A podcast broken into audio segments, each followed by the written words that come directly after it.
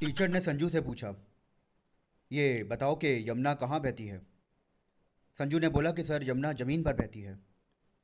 teacher ने थोड़ा गुस्से में आके बोला कि नक्शे में बताओ कि यमुना कहाँ बहती है तो संजू ने बड़ी मासूमियत से बोला सर अगर गंगा नक्शे पर बहेगी तो पानी से नक्शा गल नहीं जाएगा